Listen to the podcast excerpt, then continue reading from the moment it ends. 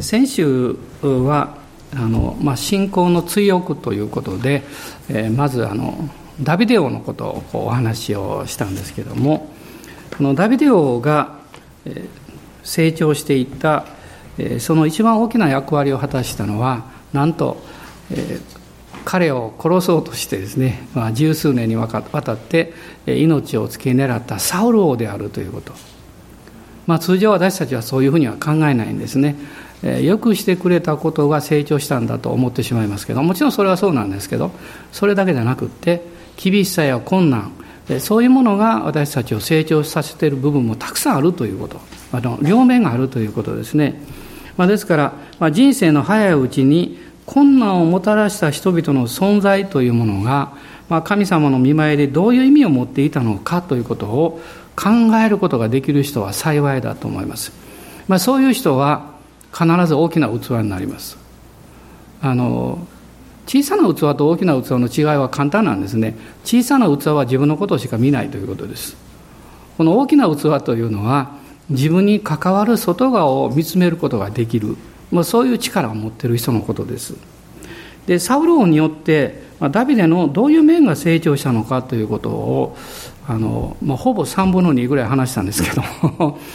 あの、まあ、今日ポイントだけ申し上げて次のことをお話したいと思ってるんですけども、まあ、一つは、まあ、ダビデに神様から与えられた証明、えー、飯というかそれが何であるかということをこう明確にしていったということやはりあのいわゆる私は困難に遭うとですね自分のこの自分が何者であるかとか何をすべきかとかね本当に大事なものは何かとか、まあ、そういうことに目覚めていくんですね。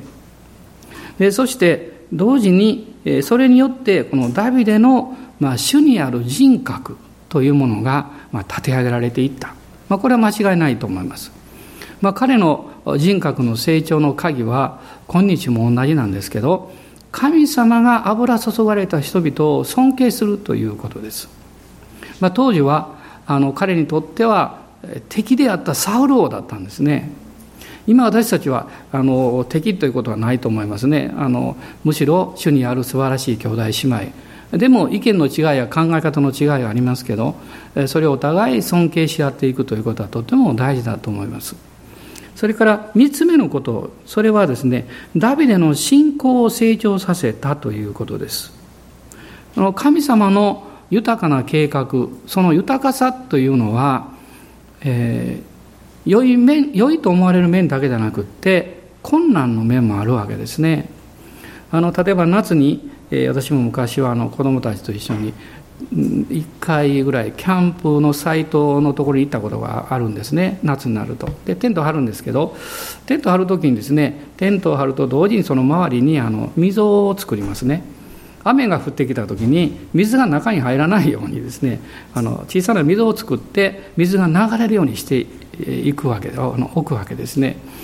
ですからあの私たちのこの人生もそうですね。その良いところと思えるところだけじゃなくって、えー、危機的なこととか難しいこととかそういうの起こりうる。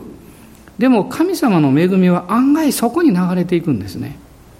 まあダビデはそれを受け取っていくことによって彼は幅の広い豊かな人生を築き上げました、まあ、それがたとえ死の影の谷を歩くことがあってもという言葉の中に出ていると思うんですね。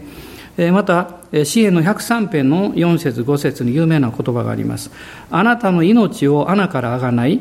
あなたに恵みと憐れみとの冠をかぶらせ。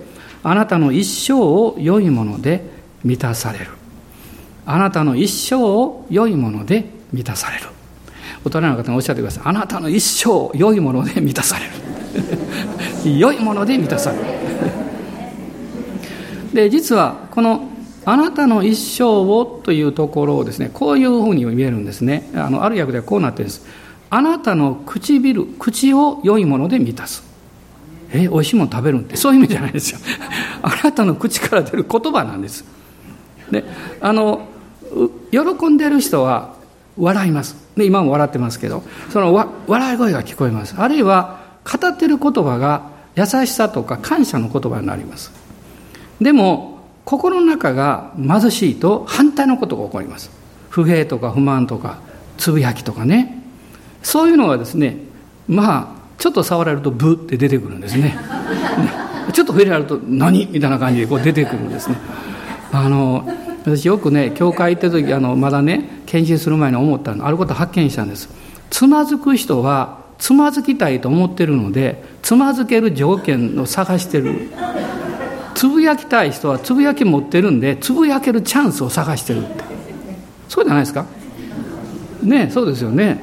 だから機械やってきたって言われればつぶやく。わけでもそのダビデが言ってるのはあなたの口を良いもので満たす、ね、触れられると晴れるや、ね、なんか嫌なことがあっても感謝ですね。これは内側にあるものが出てくるわけでそれが幸いな人ですね、まあ、ダビデはまあそういうふうに変えられていくわけです、まあ、私たちの人生というものもこう追憶というか振り返っていくときに、まあ、これはある程度年齢も必要かも分かりませんけど、まあ、いろんなことがこの起こってくると思います。今大変だと思っていることもあなたがキリストにしっかりつながっていくとあと5年10年したときにあああの時のことは良かったんだと考えられるようになります。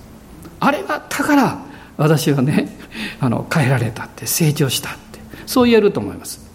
で今日はあの創世紀の47章、えー、2人目の人物をあの読みたいと思うんですけども47章の7節から12節です。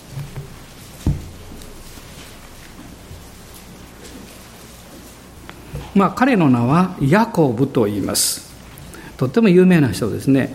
この47章の7節から12節ここにヤコブが人生をま解雇している。そういうことが出てくるんですね。一緒に読みましょう。それからヨセフは父ヤコブを連れてきてパロの前に立たせた。ヤコブはパロに挨拶した。パロはヤコブに尋ねた。あなたの年はいくつになりますか？ヤコブはパロに答えた。私のたどった年月は130年です。私の弱いの年月はわずかで不幸せで、私の先祖のたどった弱いの年月には及びません。ヤコブはパロに挨拶して、パロの前を立ち去った。ヨセフはパロの命じた通りに、彼の父と兄弟たちを住ま住ませ、彼らにエジプトの地で最も良い地、ラメセスの地を所有として与えた。またヨセフは父や兄弟たちや父の全家族、幼い子供に至るまで食物を与えて養った、まあ、ヤコブという人はこのアブラハムの息子イサクの、まあ、双子の、え弟になるわけですね、まあ彼、彼は実はお父さんが60歳の時に生まれた子供です。あの結婚して20年間あのイサクは奥さんのために祈るんですね、えそして、えこのリベカがこのヤコブと兄エソウを生むわけです。えしかしこのヤコブという人は、まあ、その名前の通り、まあ、名前を押しのけるものという意味があるわけですけど、えー、彼の人生はもうまさにですね戦いの連続であるというふうな人生だったんです、まあ、彼は後にイスラエルという名前を神様からいただきます。イスラエルっていうのはあの神の皇太子とか神の王子とか言われるんですけどでもその裏側にはですね神に支配されるものという意味があります。私の人生も神様の手に全く委ねられた時に変えられていきます。クリスチャンの一つの盲点は自分で変わろうとすることです、まあ、自分で変わろうとする努力はまああの褒めますけどでもうまくいかないでしょう。それは、えー、自分で自分が変えられるほど自分は良いものでないということです。あの変えようとすればするほどそうでない自分に気がつきます。しかし神様の手にそのまま任せると変えられる経験をします。でも人間強情ですからね任したくないんですね。これだけは。ね、一番大事なもの残しておいてあと任せます。というねこういうふうになってしまうわけです。だからヤコブの人生というのはまさにそういうまあ葛藤と言ってもまあいいわけですね。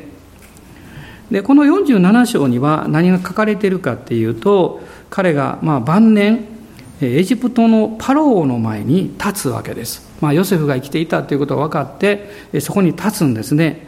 その時ヤコブは130歳であったわけです。このパロはヨセフの父や兄弟たちが来たということで、まあ、非常に喜んでくれます。普通だったらそんなパローに面会なんか絶対できないんですけどもこのヨセフのゆえに彼はパロの前に立つんです。するとパロがヤコブに尋ねるんですね。あなたの年はいくつになりますか？もし皆さんこういう質問されたらどういうふうに感じます？何を聞こうとしてるのかと感じますか？小さい子供だったらいくつ？って3つとかで言うと思いますけどね。でもこのヤコブのような年齢になるとですねあなたの年はいくつですか？と聞かれるということはあなたの人生はどうだったんですか？ということが含まれているわけです、まあ、ヤコブはそのことよく分かっています。ですから私のたどった年月は130年ですと言います。何かこのたどったというこの日本語の訳ねあの意味が深いなと思うんですね。何か迷いながら不安を時には感じながら時にはどうしようかなと思いながら時にはもう立ちすくんでもう前進できないかもしれない。そういういろんなところを通ってやってきたというふうにまあ感じられるわけですね。ですから彼はただ単に130年ですと言っただけじゃなくって私の弱いの年月はわずかでと言っています。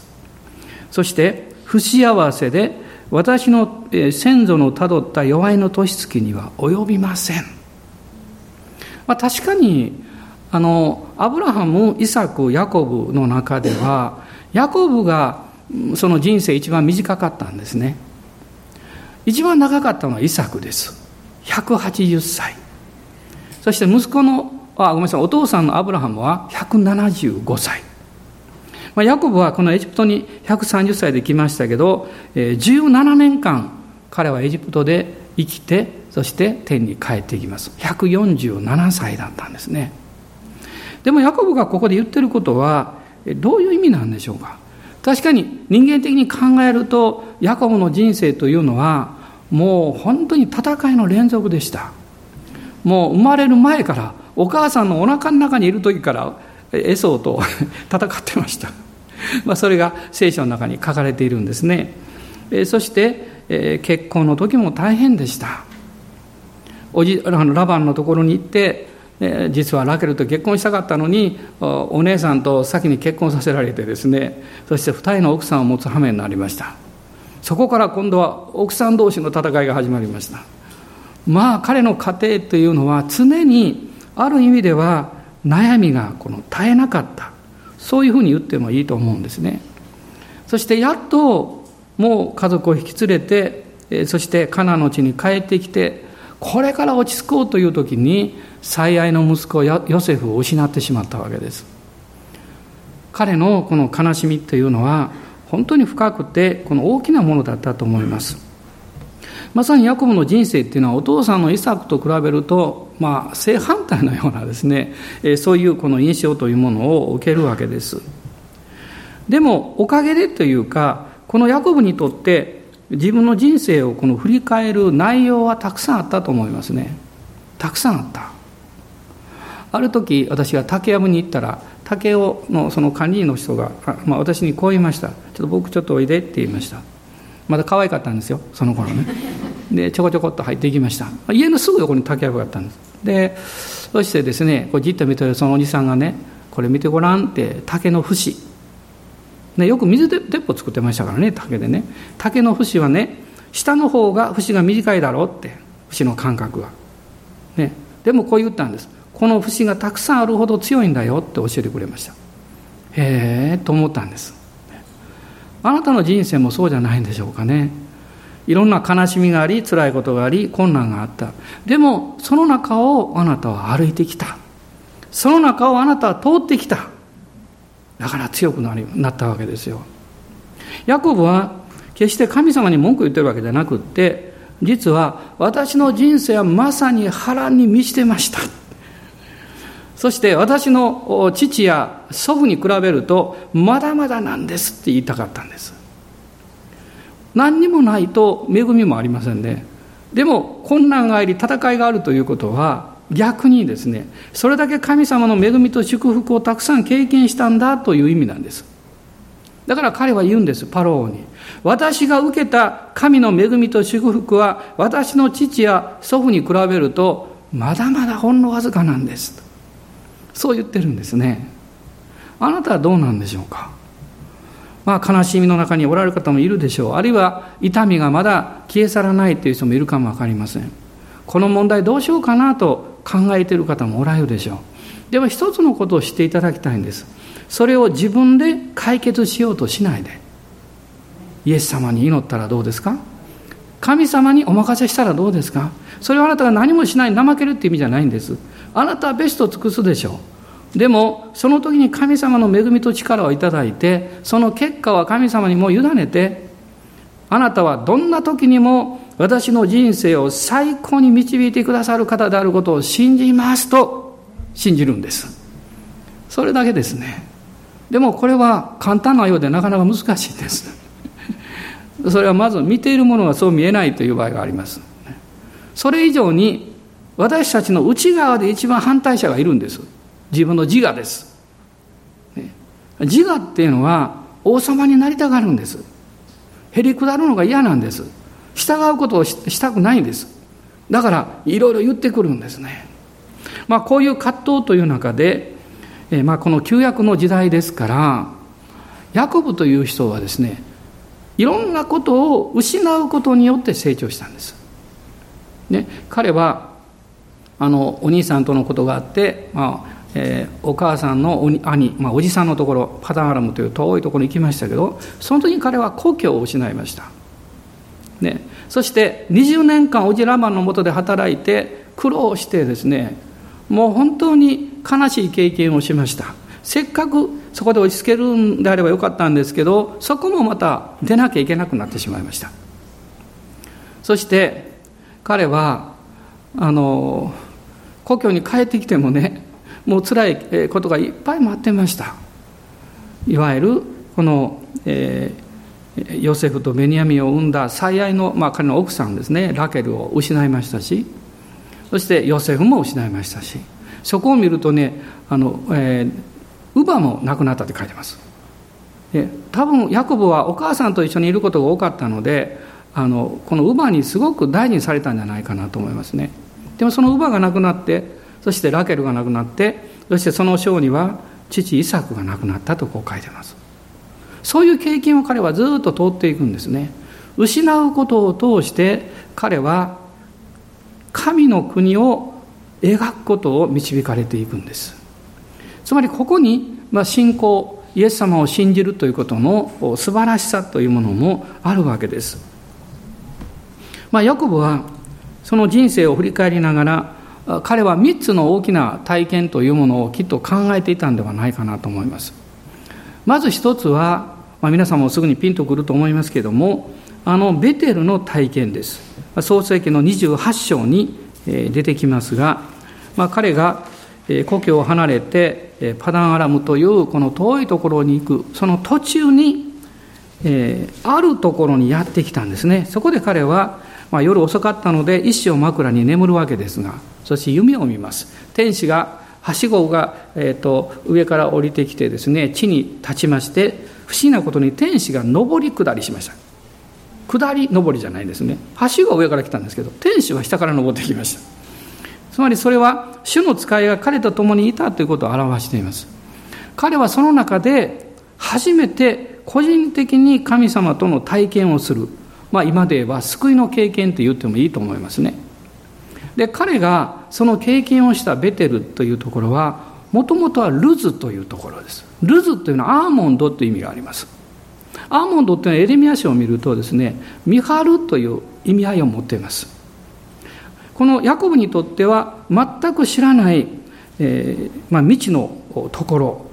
ですから聖書はですね、えー、あるところに着いたという表現をするんですねこれがあの、えー20えー、28章の中に、まあ、出てくるわけですけど28章の11節ですねあなたにとって未知の人生の歩みであっても神はすでにあなたのために良いものを備えておられるということです。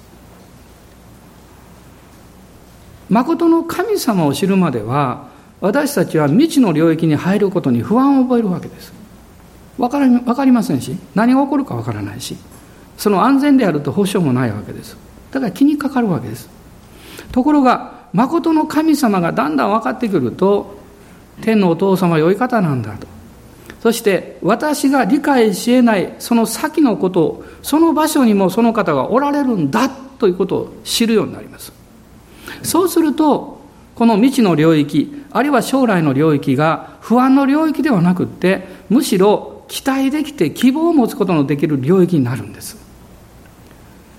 そうするとですね私たちは恐れる必要がないんだということが分かります。どんな人の人生の中にもルズはあるんです。でそしてそこに行くんです。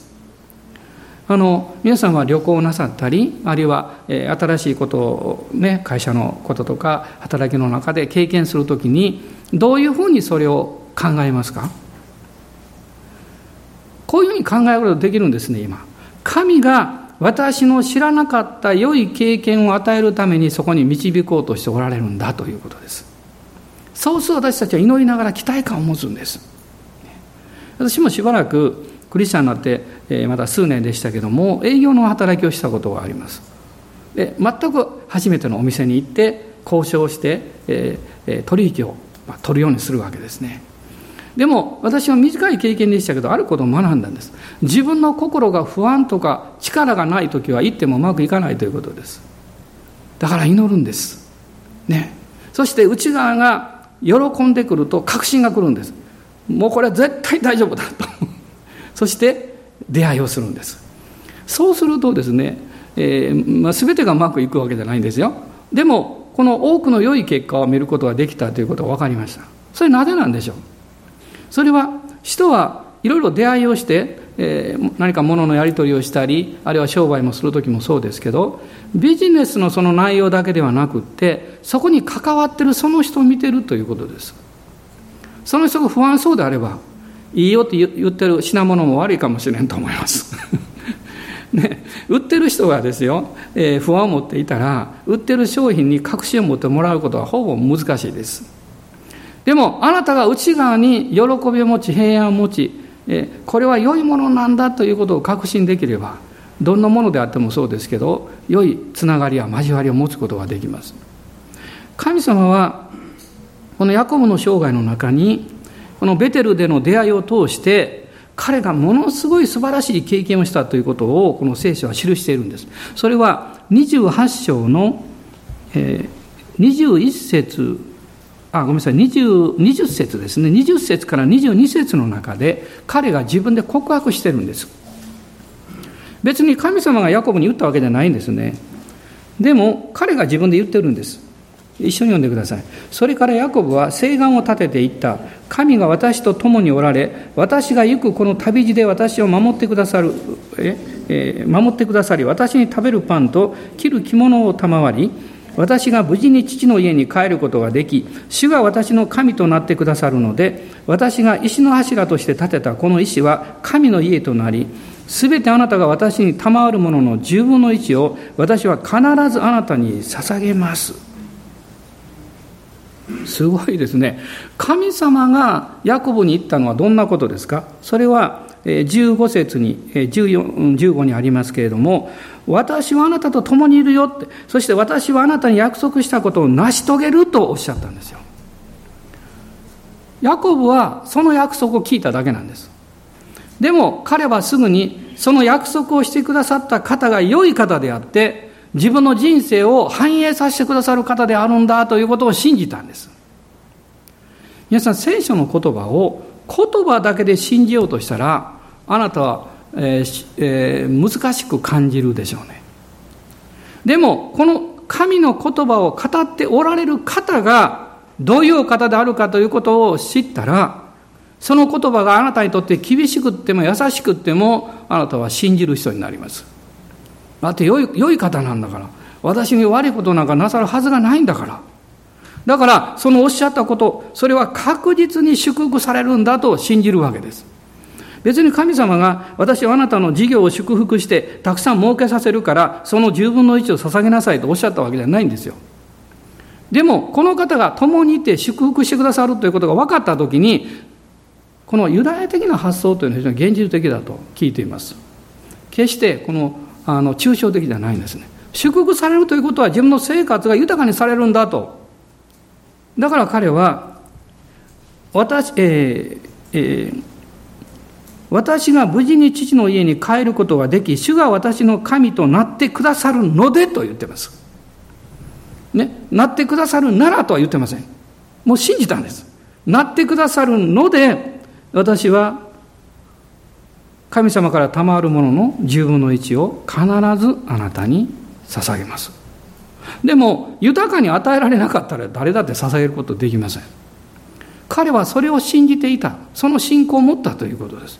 これが彼の救いのベテルの経験の中にすでにあったんですね。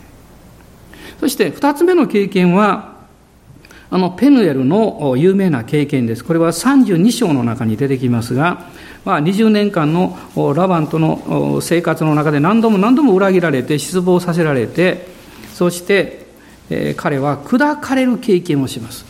神様の前に砕かれる経験です。一つのことを皆さんに言うことできます。あなたが嫌な経験や辛い経験をしない限り砕かれることは決してありません。良い経験をして砕かれるほどあなたは立派じゃないと思います。ごめんなさいこんな言い方してね。自分もそうだと思ってるんで。でも嫌な経験や辛い経験をするときに私たちは砕かれます。どうしてなんですかって言いたくなります、ね、でもそのことがこのヤコブにとってもそうですけども素晴らしい将来の道を切り開いていくことになるんです。これがいわゆる十字架経験です。追い詰められてあるいはどうしていいかわからないというところに落とされてなんで私はこんなに罪深いんだろうというそういう経験をさせられて私の行くところは十字架しかないなと思うんです。イエス様の十字架ですよ。そこに行くしかないって。そしてそこに自分自身をもうお任せしますと言った時に力を抜いた時に神が支えてくださっていると気がつきます。自分で踏ん張って頑張ってる間はね神が支えてくださっていること分かりません。力抜かない限り。神の見てに任せきらない限り。任せると分かります。ああ主が支えてくださったって。ふわーっとね浮いてきます。主がそういう経験をこのペヌエルでヤコブに与えられるわけです。そしてこの経験の前後には彼には一つの問題があったんですね。あの叔父のラバンに言っても絶対この許可してくれないということで黙ってこっそりこう逃げるわけですけどもそのおじさんが追っかけてきてですねでもなんとか和解するわけです。ところが、兄のエサウが迎えに来るというのを聞いた瞬間に、彼の内側からものすごい恐れが湧き上がってきます。あの20年少し前に、兄を裏切った。兄を欺いた。ね、そして長子の剣を奪ってしまった。兄は私を殺そうとしてたので、お母さんの計らいでおじのところに行って、そしてもう20年が経った。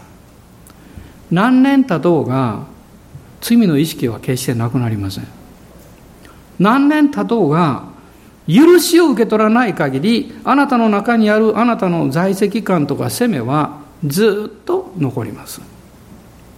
もしあなたの人生がビジネスであるいはいろんな方面で成功したとしてもあなたが死の淵に立った時にあなたがこの世を去っていこうとする時にもう本当に不安や恐れや、もう両親が苛されるようなそういう罪意識を持ったといたとしたら、それは本当に恐ろしいことです。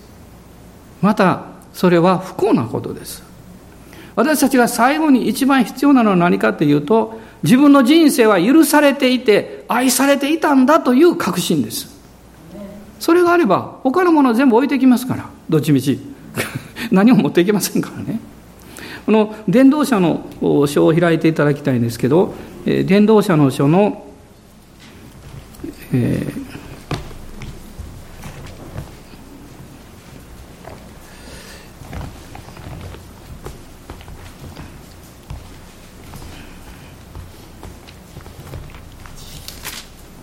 ー、5章ですね。5章。伝道者の 5, 5章の10節から15節。はっきり書いてますね。一緒に読んでください。金銭を愛する者は金銭に満足しない。富を愛する者は収益に満足しない。これもまた虚しい。財産が増えると寄職者も増える。持ち主にとって何の益になろう。彼はそれを目で見るだけだ。働く者は少し食べても多く食べても心地よく眠る。富む者は満腹しても安眠をとどめられる。私は火の下に痛ましいことがあるのを見た。所有者に守られている富がその人に害を加えることだ。その富は不幸な出来事で失われ子供が生まれても自分の手元には何もない。母の体から出てきた時のようにまた裸で元のところに帰る。彼は自分の労苦によって得たものを何一つ手に携えていくことができない。これはもう世界で一番金持ちになったソロモンが言った言葉ですね。そして彼は何を言いたいんでしょう？この12章です。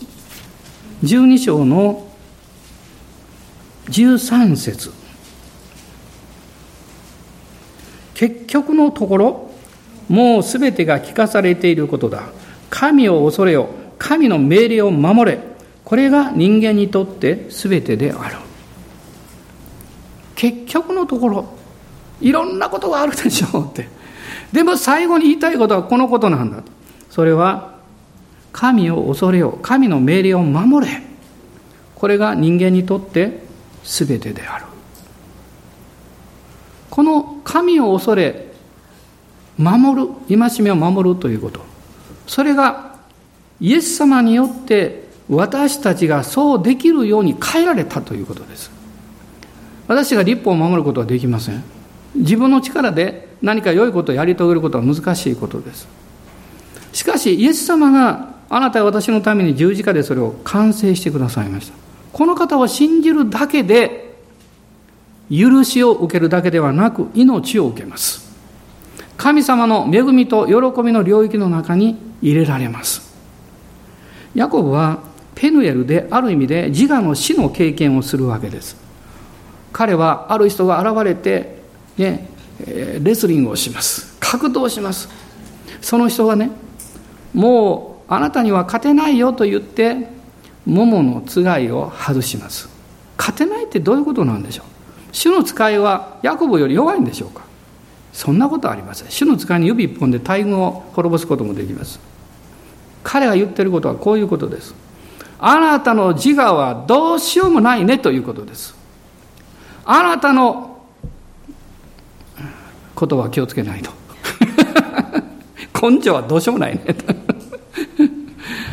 もうなんと強情で頑固で自分中心なんだ。それは恵みの領域その恵みの領域を自ら悟ろうとしない。だから彼は桃のつがいを死のつが外しました。桃のつがいって股関節です、ね、股関節っていうのは人間の力を支えるところです。そしてこの旧約の時代っていうのはですねその契約をするときにアブラハムもしもべに言いましたけれどもこの桃の下に手を置かせて誓わせるんです。つまりそれはそのその人の力命というものをそこに象徴してるんでしょう。それを外すってどういうことですか？人間の立てた契約や人間の立てた制約ではなくって神がそれを外されて神の恵みによってそれを成就するっていう意味なんです。ペヌエルっていうのは神の御顔っていう意味です。神の臨在という意味です。ヤコブはそこでイスラエルと言われます。しかしそういう経験をするんですけどそれが本当に自分でそう受け取れるにはまだまだ時間がいるんですね。まあ人間というのは教えられてもすぐに身につくものじゃありません。その間にいろんなこの経験やその経験の中でも痛みというものを経験しなきゃいけないんでしょうね。実はもうまた3分の1残りました。続きをまたその次にお話したいと思います。その次始まったらまた3分の1が残ることになるけど。どうぞお立ち上がりください。アーメン。感謝します、まあ、ここにいらっしゃる多くの方はもうすでに救いの経験をなさってるでしょうね。まだの方はあ私もイエス様は本当は信じてるんだよということをはっきりしてください。そういう方はよくおられるんです。もう信じてるんだけどなかなかそういうふうに、まあ、まだ言わないというかね。あそれは構わないんです。無理にするすることはないです。しかしそれを認めることは大事だと思います。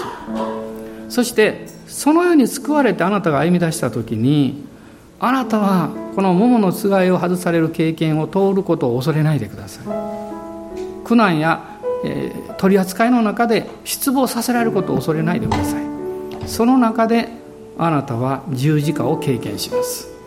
キリストと共に十字架につけられたという経験をしていきます。神様の恵みが私の人生の全てを導いてくださるんだということを本気で信じられるようになります。主に自分の人生をお任せできた人はなんと幸いでしょうか。口先だけではなくその心の思いだけでもなくその全人生がそのまま主の手に握られた時に私たちは精霊の力を経験していきます。その働きを自分のものとして体験していけるんですね。今しばらく主の前に祈りの時を持ちましょう。どうぞ主の前に告白して祈ってください。アーメン。感謝します。主があなたが望んでくださっていることを信じます。アーメン。感謝します。ハレルヤ。おーイエス様。感謝します。アーメン。アーメン。ハレルヤ。あなたが行き詰まることは良いことです。また時には辛い経験もするかもしれませんけど主の恵みはもっと大きいです。それを信じます。アーメン。アーメン。私たちの父は良い方ですから。アーメン。聖霊様どうぞそれを実感させてください。私たちに出会って触れてくださって今日もここから去っていく時に上からの希望と力に満たしてください。おお主を感謝します。アーメン感謝します。ハレルヤオーラがサンバラララシャラバラララスカラバラララスローリアアーメンアレルヤ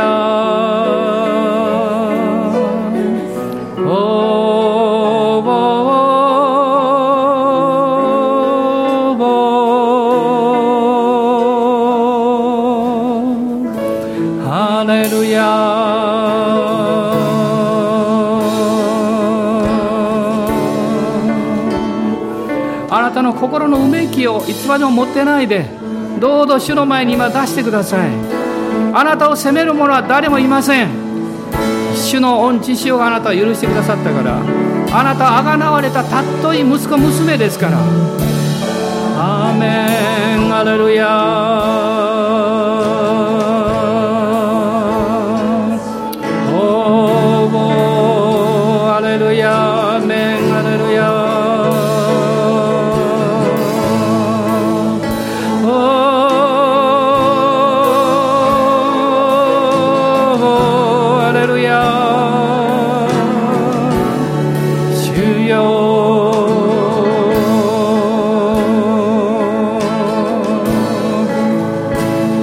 自分を責めてる人がいます。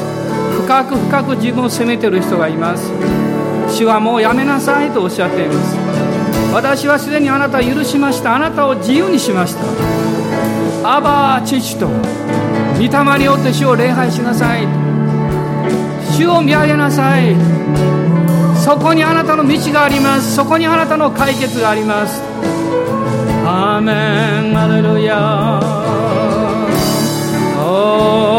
主よ。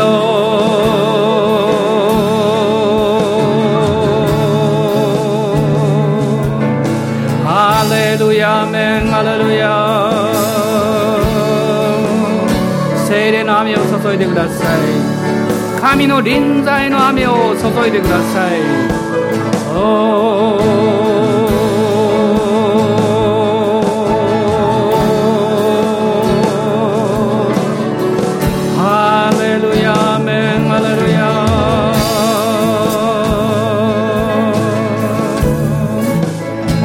って手を挙げてください。思い切って手を挙げてください。やったことのないことをやってみてください。自分の殻から出てきましょう。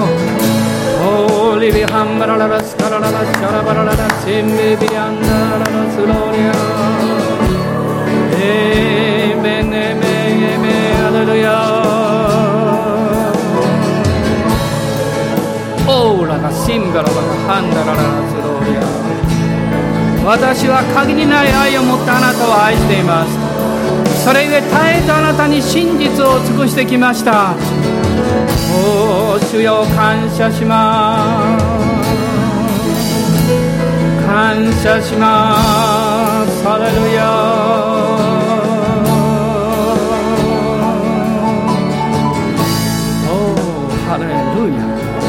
アメンハレルヤそうです。あなたは今日神様の愛をたくさん受けるチャンスです。それを逃して帰らないでください。アーメン。アーメン。上と乾きを癒し構えイエスよ私にください。天の雨を注ぎ命生かすためへ。愛で新たにされるため。雨を注いで主をあがめます上とかれと清め甘え雨イエスよ再びれてくれてくださいアメ天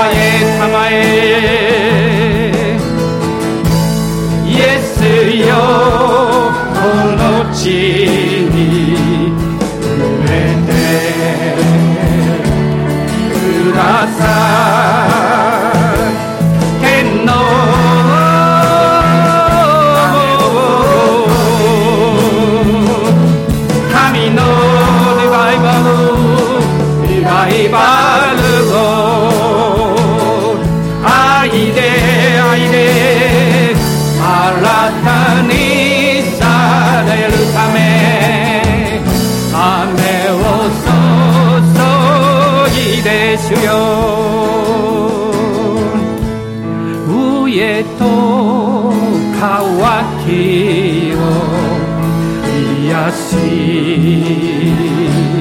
甘え主よ癒して。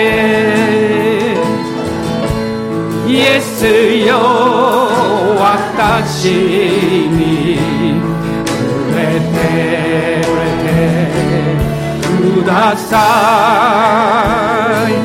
天の雨を注ぎ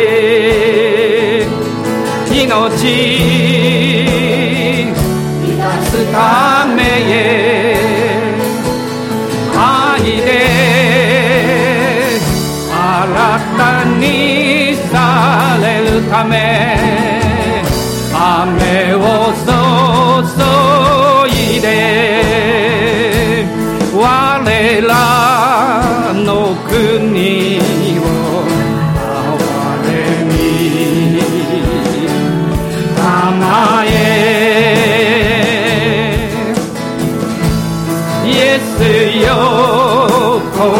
地に埋めてくださいください。天皇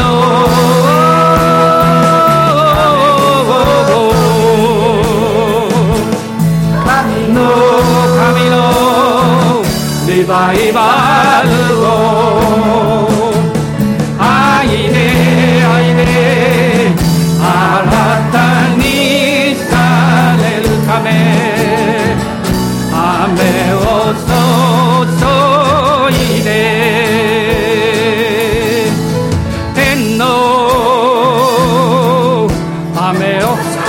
注ぎ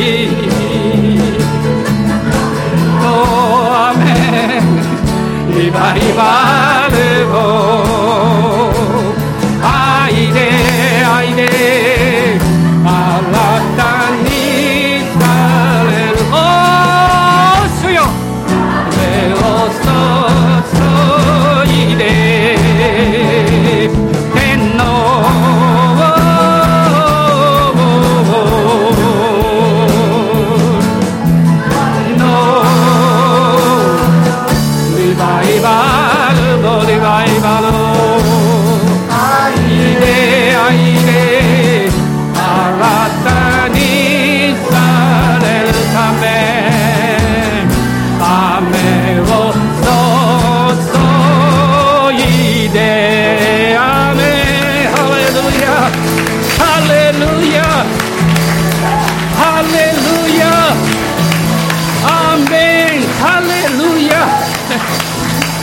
ハレルヤハレルヤ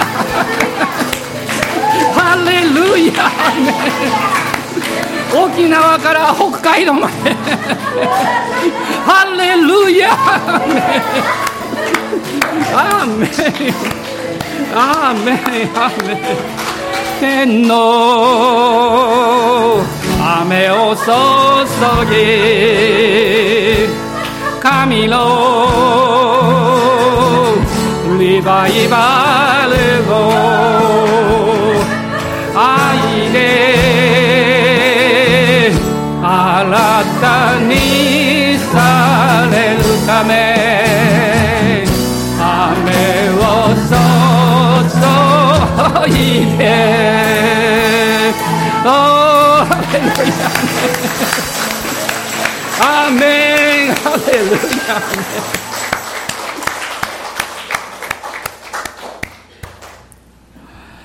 私たちの主イエス・キリストの恵み父なる神のご愛精霊の親しき御交わり我ら一同と共にこの新しい週も一人一人の上にこの国の上に豊かにありますように。